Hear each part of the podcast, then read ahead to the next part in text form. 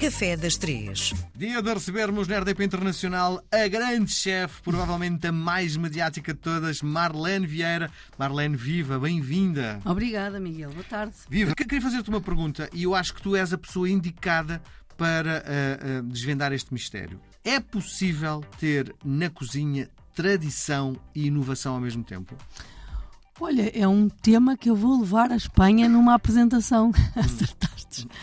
É um tema que é um lema de vida, na verdade. É, o meu, é um dos meus lemas de vida. Sim. Vida profissional, obviamente. Que é essa, essa, esse caminho lado a lado, tradição e inovação. Portanto, eu, se é um dos meus lemas, é óbvio que eu acredito Pois, nessa. eu, eu sinto que no, no Zoom Zoom, que é a experiência que eu tenho, tu fazes muito essa experiência permanente, que Sim. é tens a formação do tradicional, da cozinha típica portuguesa, és portuguesa até à, à- na, sua essência, Até à mas, medula. mas depois vais buscar coisas que são altamente modernas, não é? E faço uma coisa que é pegar, misturar. Imagina, há lá um, há lá um prato muito. Pronto, que já começa a ser uma imagem do Zum Zum, que é a filhós de Barbigão a Abelhão Pato. Eu estava associada muito aos doces, porque fiz um livro de doçaria de doces, não é?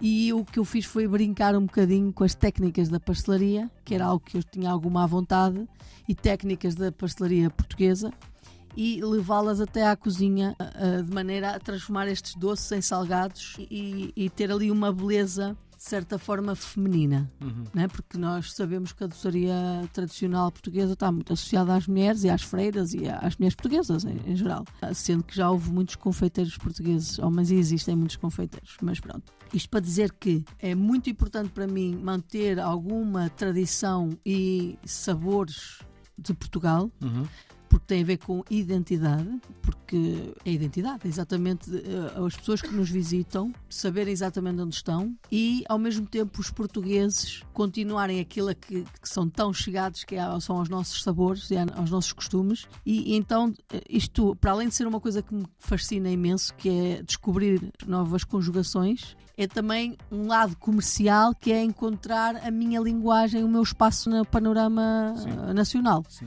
Portanto, Mas eh, uma das coisas que me deixa aflito é quando tu fazes o tradicional e ao mesmo tempo dás-lhe o toque moderno, uhum. o público fica baralhado. Por exemplo, eu não sei se a minha mãe vai gostar das misturas que tu fazes e não sei se um, um jovem com vontade de experimentar coisas novas vai gostar do teu toque de- tradicional. Olha, o Zum Zum é o, realmente o melhor sítio para se descobrir essa, se há essa, essa empatia ou, ou essa aderência. O que tem acontecido no Zum Zum, que é muito giro, é que às vezes vão os filhos, num, porque aquele tem, se- tem um espírito jovem, não é? Podemos dizer que o Zum Zum tem um espírito jovem, porque é contemporâneo, é moderno, é, é, é diferente de uma cozinha rústica em pedra, não é? Não é o caso do Zum Zum. E que os jovens vão lá, provam e trazem os seus pais ou seus avós. E já aconteceu o contrário. Pessoas mais velhas que Gostarem levam mais. os seus filhos. Ok. Isto acontece com muita frequência no Zum Zum. Sim. E o que é incrível, porque eu sempre disse que o Zum Zum seria um espaço democrático e que seria para todos, para Sim. pequenos, para eh, crescidos e graúdos, pequenos e graúdos, e por isso eu acho que neste sentido o Zum Zum já é um sucesso porque conseguiu chegar àquilo que eu gostaria, que era não é um espaço que agrade só a uma, uma faixa Uma etária, sim. agrada a várias faixas etárias. É um espaço também para famílias, também, eh, porque tem um jardim incrível, mas é. Esplanada é- é maravilhosa. é, a esplanada é maravilhosa, é verdade. Eu sinto-me ali privilegiada porque estou com o rio Tejo ali do meu lado. Sim. Sinto-me livre, sabes? Olhas, Isso inspira-me. Tens tempo para olhar. Ah, sim, muito.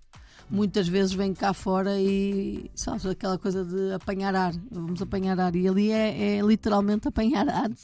E a brisa, que é tão bom, e o pôr do sol, que é incrível, ali naquela zona. Mas, respondendo à tradução e inovação, eu acho que o Zum Zum tem muito isso até na forma como foi pensado. Porque nós temos Lisboa antiga do nosso lado esquerdo e a zona onde eu estou é uma zona nova Sim. ou reconstruída. Uhum. Portanto, eu lido com isso de, de várias frentes, Sim. de várias formas. Sim. Na arquitetura, E na comida. que é uma coisa que me agrada imenso, que, é, eh, que, que eu gosto muito da arquitetura, e depois na, na minha profissão, que, que, mas é desde Nova Iorque que eu trabalho esse, Sim. isso. Sim. Já agora não tem nada a ver com aquilo que, vou- que vamos falar a seguir. O que é que tu achas desta, uh, por exemplo, quando foi construído o Centro Cultural de Belém, foi construído à frente, ao lado do Mosteiro dos Jerónimos. Uma obra altamente moderna ao lado de uma. Uh, eu gosto, eu gosto desta? deste jogo. Acho que não, não, pronto, mas eu não, eu não gosto de ver as coisas só de, um, de uma forma. Sim. Eu gosto de ter, desde que é preciso muito cuidado fazer esta ligação. Sim. Não é fácil e não é para toda a gente. Sim. E aquilo que nos trazes hoje é moderno ou é tradicional?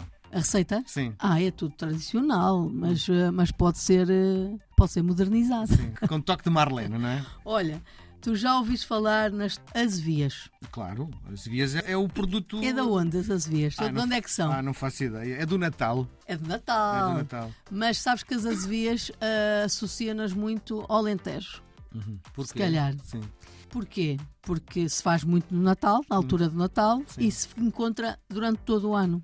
Uhum. Mas na verdade a origem das azevias estão no convento de Santa Clara de Coimbra. As primeiras receitas eram feitas com a mesma massa dos pastéis de Tentugal, uhum. que é uma massa muito, muito, fina. Muito difícil de fazer. É muito difícil. É a coisa mais difícil da cozinha. É? E depois o que é que se faziam? Pequenos embrulhos. Uh, tem uma forma de um risol uhum. e eram recheadas com, com doce de ovos. Uhum.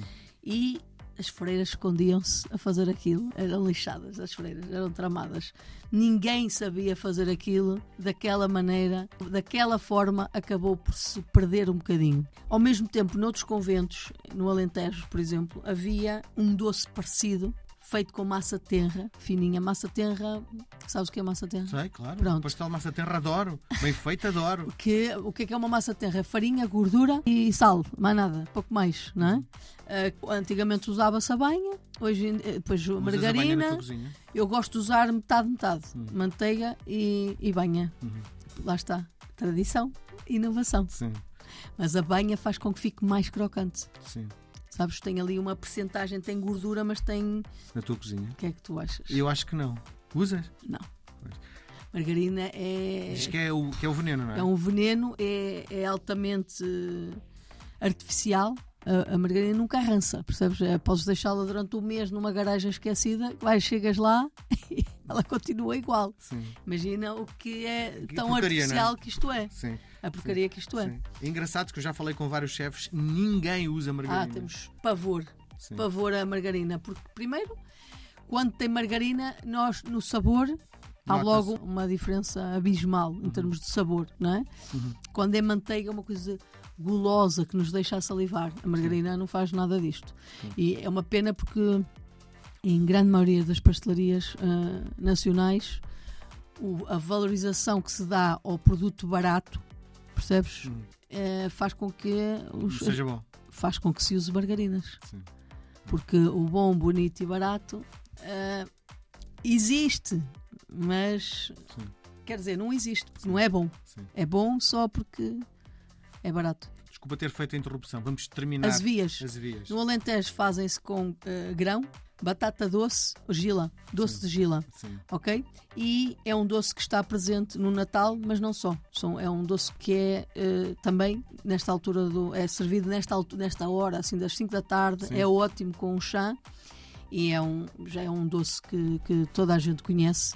Mas tem esta variante. E depois tem ainda um banho de açúcar, não é? Depende. Pode levar açúcar em pó Uhum. E há quem mergulhe, depende depois da região, depende Sim, de, depois quem. Eu gosto só de polvilhar com um bocadinho de açúcar e canela, uhum. porque eu gosto mesmo da combinação de açúcar em pó e canela. Uhum. Uh, acho que não precisa daquela calda, uh, acho que é desnecessário, porque lá dentro já tem uma massa doce Sim. e tudo o que é Exagerado. demasiado Sim. é para mim. Eu, já, eu, não, eu não gosto de coisas demasiado doces. Então acho que é desequilibrado, precisamente. E eu trabalho muito o equilíbrio de conseguir comer senão não conseguiria comer uma azevia até ao fim. Muito bem. Nós voltamos a conversar na próxima semana, Marlene. Um beijo grande, obrigado. Boa tarde.